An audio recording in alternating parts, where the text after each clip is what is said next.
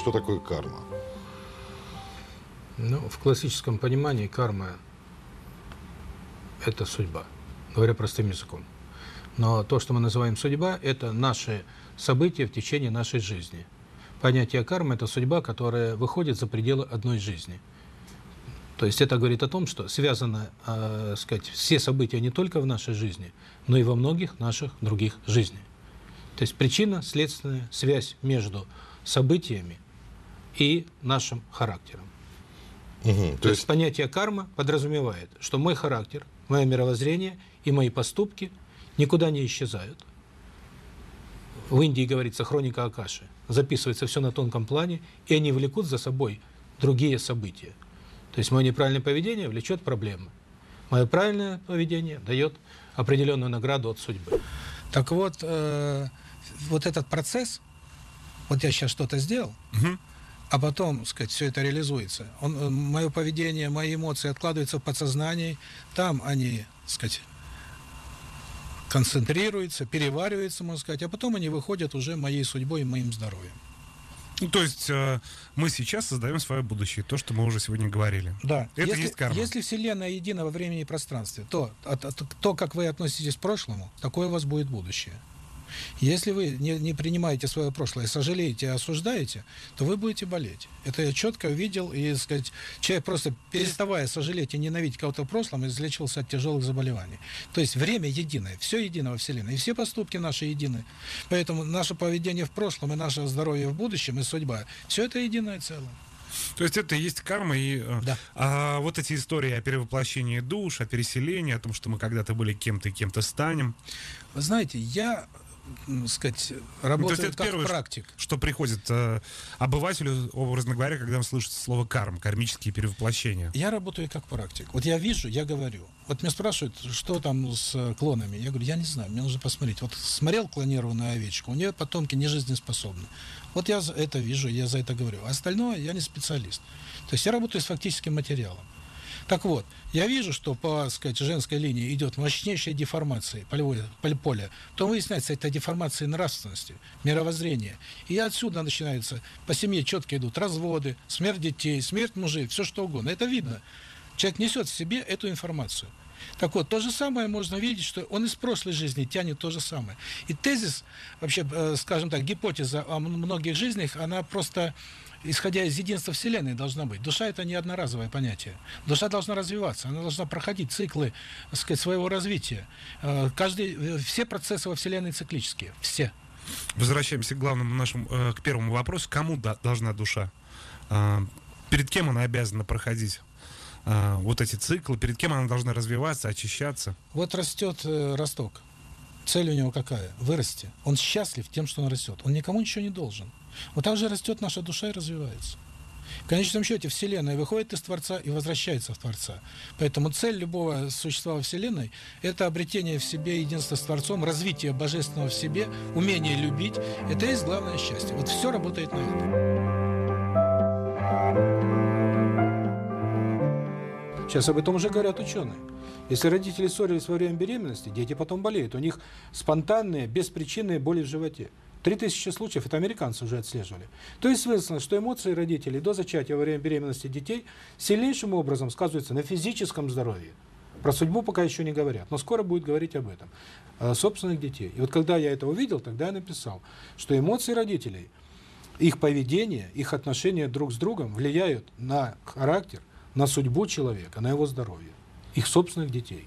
И, значит, даже вернувшись в прошлое, если родители пересмотрят свои отношения – простят, примут ситуацию, они могут э, вылечить своих детей, что и получалось на сотнях и тысячах случаев, опять же. Это мне дало право утверждать о конкретной связи, то, то, что называется родительская карма. Понятие родительская карма в Индии отсутствует. Там только личная карма. А я увидел родительскую, увидел излечением детей доказательства этого. И тогда я только в Ветхом Завете, в единственном месте я прочитал, что Бог наказывает до третьего, до четвертого колена.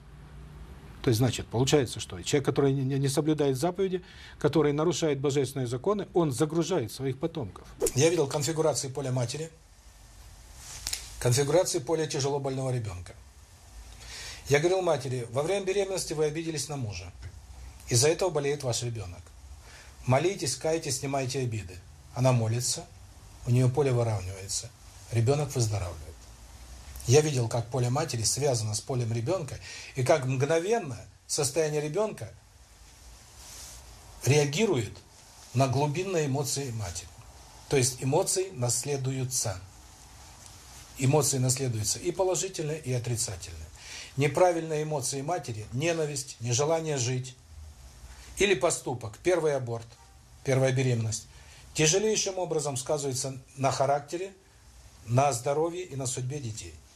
И вот это я не просто наблюдал, а я говорил матери, что она нарушила когда-то, она молилась, она через покаяние проходила все заново, она менялась, после этого менялся у ребенка характер, здоровье и судьба. Есть такая точка зрения, что, как сказать, карма человека, вот его цепь причин от тех следствий, которые он сам себе нажил когда-то, Да. это вещь сугубо индивидуальная. Да. И э, может, должен ли ребенок отвечать за грехи своих родителей, или же он воплощается в той семье специально, которая наиболее подходит ему для отработки его же собственной кармы. То есть Первое. не отвечая за родителей. То, что я видел. Начнем с того, что я видел конкретно. А, у ребенка чистое поле, светится. У матери мощное нарушение. Оно сбрасывается на ребенка, но сидит в поле рядом. Законсервировано. Мгм. Потом идет опасная ситуация у ребенка, и вот этот грех возвращается, у матери рак. То есть ребенок не заболел, но грех матери сидит в его поле. Ну, Чем- сыграла, да? Да. Чем чище ребенок, тем меньше он грязи возьмет, но сброс все равно существует.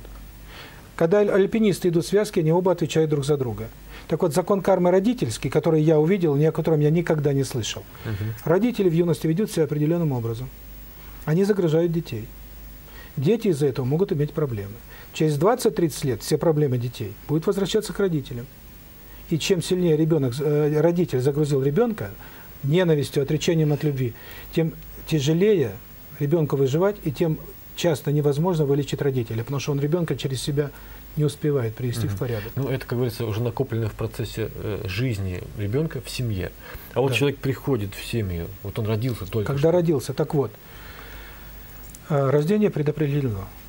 Но если родитель нагрешил, так сказать, э, говоря простым языком, достаточно много, деформация поля настолько мощная, что ребенок не может войти. Бесплодие. А, Поэтому вот у меня, вот на, на прием, через несколько дней телефон у меня записаны люди. Не было детей. Два раза были на приеме, ребенок появился. Почему? Они привели себя в порядок. Через себя они в порядок привели душу ребенка. Потому что душа за много лет, я, я не буду смотреть точно, но я видел, за много лет до зачатия душа уже рядом. И ребенок уже тревожится и пытается помочь родителям. Сопротивляется, когда, так сказать, э, отец слишком много закладывает. Когда мать обижается или ревнует. Ребенок пытается их остановить. Он участвует в процессе будущего деторождения. Вот у вас в одной из книг написано, что даже в стену постучал однажды. Да? Да. Я просто вижу эти факты, я их диагностирую. Когда их накапливается сотни, я делаю выводы. А, А насчет зависимости, Ага. извините, вот, э, сказать, есть классическое понятие человека только личная карма, он ни от чего не зависит. Но на тонком поле мы также все связаны. Летят люди в самолете. И пассажиры говорят, мы не зависим ни от кого. Но если у пилота будут проблемы, то проблемы будут и у них. Поэтому, хотим мы или нет, но мы все отвечаем друг за друга. Если бы у человека была только личная карма, не было бы развития. Поэтому мы загружаем всех, кто вокруг нас, и мы за это потом отвечаем. Это возвращается к нам. Это есть гарантия нашего правильного поведения в мире. А э, вот, э, допустим, тут сказали, что пилот и самолет, да? Да. А не получается ли так, что в пилоте, ну, как э, собрали всех, как говорится, в кучу. Может, так нельзя говорить, конечно, но вот, допустим, человек столько ну, накопил себе причин, что следствия, накопленные им, привели его вот в эту компанию. Есть разные уровни логики. На высшем уровне, на самом тонком, там случайности нет. Собираются в самолет все заранее. Если на более, э, сказать, плотном есть закон уже как бы случайности. Свободной То есть, тоже. да, человек изменился, сломал ногу, не попал на самолет. Во Франции проводили эксперимент, на 14% меньше людей попадает в аварию. Значит, знают все об аварии, но не попадает или теряет билет, или меняет решение тот, кто внутренне очистился. Вот этому, м- этому можно спастись. Если грязен человек сам себя с грязной душой подведет для того, чтобы болеть и умирать, потому что душа неимоверно значимее тело, и мы сами часто подталкиваемся на болезнь, несчастье и смерть для спасения собственной души. Потому что мы на самом деле, по своей сути, мы очень мудрые. И мы сами себе устраиваем болезни и несчастья, чтобы пожертвовать внешним ради главного сути нашего.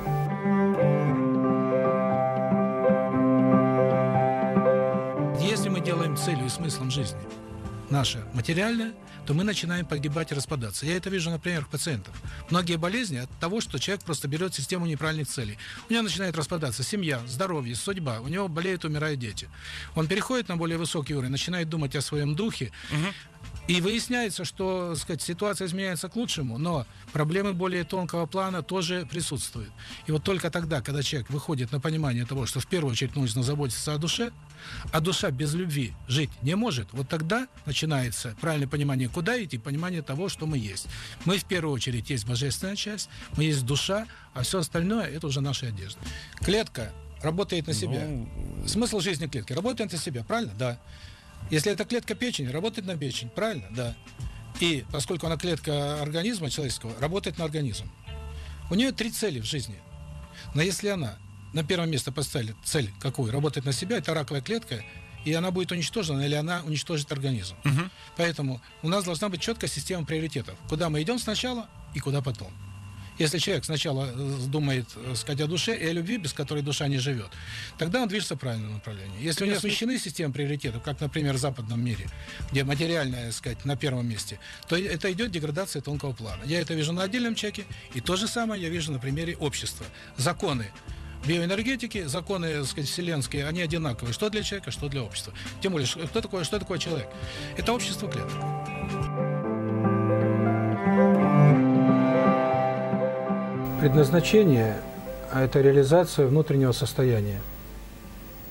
Если у человека ущербное внутреннее состояние, то есть, скажем так, человек безумно преклоняется перед властью, скажем так, перед известностью и деньгами, а он талантливый художник или э, сказать, гениальный певец.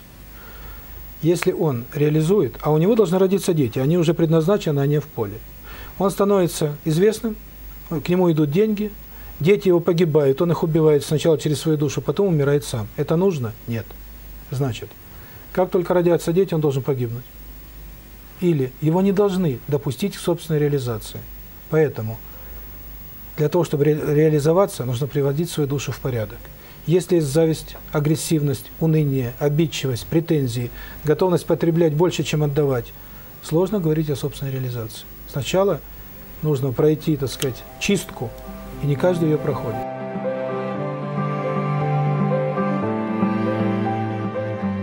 За многие годы, десятилетия работы, в конечном счете, когда я поднимался по этим ступенькам и попытался выяснить, откуда приходит болезнь, я вышел на самое главное. Есть один грех во Вселенной. Это потеря контакта с Творцом. Потому что и высшая энергия идет оттуда. То есть это отказ от любви к Богу. Как только идет снижение, все. Как будет болеть человек, это уже вопрос второй. Зачем человеку отказываться от любви к Богу? Очень просто. Э, это как растение, у которого пышная крона, а корни не выдерживают, крона слишком большая. Либо нужно крону подрезать, остановить, придержать свои желания, свои возможности, или тогда крона начнет сохнуть, а потом будет спиливать все дерево. Так вот, любовь к Богу – это корни, мы их не видим. А вот все наши моменты, бизнес, деньги, желания, сексуальность и прочее, это все вот эта надстройка. Если к этой настройке правильно относиться, она обеспечена любовью, тогда нормально.